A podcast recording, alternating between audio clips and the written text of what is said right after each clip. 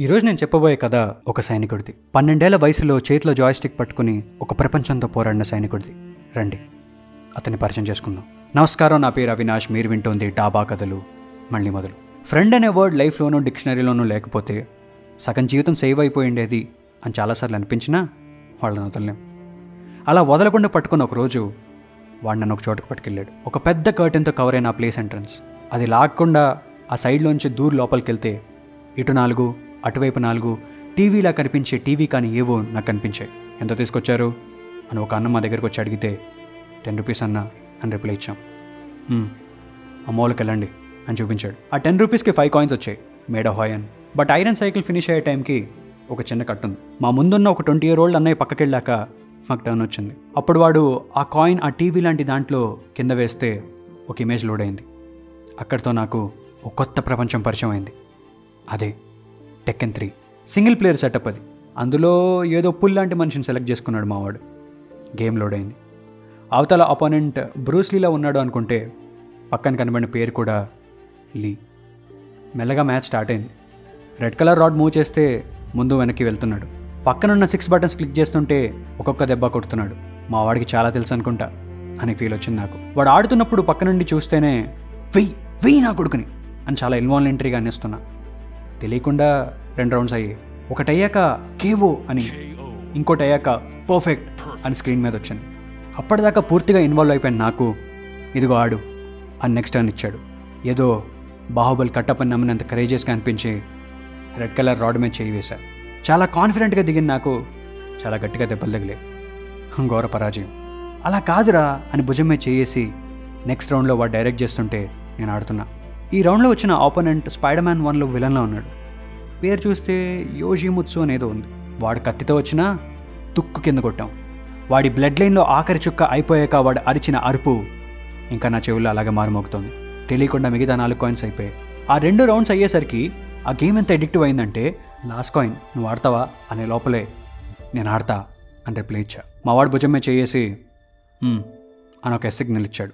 ఈసారి ఆ రాడ్ ఆ బటన్స్ నా చేతులు నా ఫింగర్స్ ఎంత బలంగా కొడుతున్నాయంటే షాప్లో ఉన్న మా కాయిన్స్ ఇచ్చిన అన్నయ్య సిక్స్టీన్ ఇయర్స్లో సెంచరీ చేస్తున్న సచిన్ని ప్రపంచం చూస్తున్నట్టు నన్ను చూస్తూ నా దగ్గరికి వచ్చాడు. పర్ఫెక్ట్! అని స్క్రీన్ మీద కనబడి ఎస్ అని నేను తిరిగే టైంకి రేపటి నుండి డైలీ వచ్చేయండి. మీకు మాత్రం టూ రూపీస్కి టూ కాయిన్స్ అని బంపర్ ఆఫర్ ఇచ్చాడు. రోజు విడిచి రోజు వచ్చే మాకు రోజు రావడం అలవాటైంది. కాయిన్స్ తీసుకుని గేమ్ ఆడుకొని మెల్లగా వెళ్ళిపోయే మాకు కాంపిటీషన్లోకి దిగడం మొదలైంది. మా ఏజ్లో బచ్చాగాళ్ళ దగ్గర నుండి కాలేజ్కి వెళ్ళే అన్నయ్యల దాకా ఎదిగాం. కొద్ది రోజులు ఓటమి భారం కొద్ది రోజులు విజయగర్వం. కానీ అది మా రణరంగం. అలా మెల్లగా ఆ కర్టెన్ వెనకాల ఉన్న ఆ డెన్లో ఒక మినీ సింహాసనం తయారవుతుందని మాకు అర్థమైంది. మా పేరు షాప్లో ఉన్న అన్న దగ్గర నుండి షాప్ నడిపే అన్న దాకా వెళ్ళింది. ఒకప్పుడు నా ఫ్రెండ్ ఆట చూడడానికి వచ్చిన నేను నేను వేరే వాళ్ళతో ఆడుతుంటే ఒక పది మంది చూస్తూ అరిచే రేంజ్ దాకా వచ్చాను. బాగుంది. ఈ గెలుపు ఆ అటెన్షన్ నాకు చాలా బాగా నచ్చింది. ప్రపంచంలో ఒకటి గెలుస్తున్నాడంటే దాన్ని ఆటోమేటిక్గా ప్రకృతి పసిగడుతుంది. అది పసిగట్టిందంటే పట్టమైనా గడుతుంది పక్కకైనా నెట్టేస్తుంది. నన్ను నెట్టేయలేక ఆ షాప్ని నెట్టేసింది. ఒక ఎనిమిది నెలలుగా నా గెలుపుకి చిరునామా అయిన చోటు పోలీస్ రేడ్ వల్ల మూసేయబడింది అని పక్కనున్న కెళ్ళి కొట్టు అతను చెప్తే తెలిసింది. ఆ కంప్యూటర్ ముందు నేను ఎంత బలవంతున్నో తెలిసిన నాకు నేను ఎంత బలహీనున్నో అని అప్పటి నుంచి నాకు పరిచయం అయింది యుద్ధం అలవాటు పడిన సైనికుడికి ప్రశాంతత పెద్దగా నచ్చదు. మెల్లగా ఇంకో రణరంగం వెతికాం. ఈసారి పెట్రోల్ బంక్ పక్కసందు చాలా రోజుల తర్వాత నా పాత స్నేహితులను కలిశాను.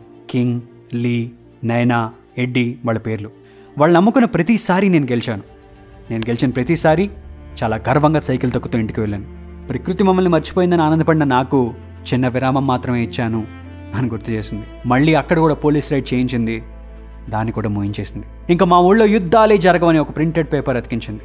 జాయ్ స్టిక్స్ అండ్ బటన్స్కి అలవాటు పడిన చెయ్యి అవి లేకపోవడం తట్టుకోలేకపోయింది. ఫోన్లో ఉన్న గేమ్స్తో సరిపెట్టుకోవడానికి ట్రై చేసింది. రక్తాన్ని మరిగించి చిన్న పావులతో ఆడుకుంటూ ఎలా ఆనందంగా ఉంటుంది. ఆ సైనికుడి మనసు కింద మీద పడి తల్లడిల్లింది. కానీ ప్రపంచం మోగపోయింది మొత్తానికి బుద్ధిగా స్కూల్కి వెళ్తూ బుద్ధుడిలా నన్ను కాలం మార్చడం మొదలుపెట్టింది. అలా పూర్తిగా నన్ను యుద్ధానికి దూరం చేసింది.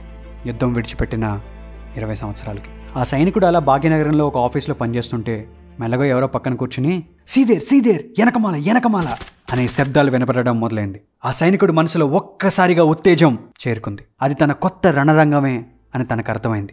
తన చేతిలో ఉన్న ఫోన్లో పబ్జీ అనేది డౌన్లోడ్ చేయడం జరిగింది. అక్కడితో ఆ సైనికుడి ప్రయాణం మళ్ళీ మొదలైంది. యుద్ధం చేయడం మనిషి లక్షణం. అది ఫోన్లో అయినా జీవితంలో అయినా. అలా ఫోన్ వదిలేసి జీవితంలో యుద్ధం చేసే వాళ్ళకి జీవితం వదిలేసి ఫోన్లో యుద్ధం చేసే వాళ్ళకి ఏది వదలకుండా నలిగిపోయే వాళ్ళకి ఈరోజు మా పాడ్కాస్ట్ అంకితం. ఇట్లు మీ ఆరే అవి. ఇన్స్టాలో ఈ సైనికుడు ఇంకా మిగిలే ఉన్నాడు. చాయ్ బిస్కెట్లో కనపడుతూ ఉంటాడు. చాయ్ బిస్కెట్ స్టోరీస్లో కూడా వినపడుతూ ఉంటాడు. సబ్స్క్రైబ్ చేసుకోండి. మజా వస్తుంది. హ్యాష్ ట్యాగ్ డాబా కథలు మళ్ళీ మొదలు.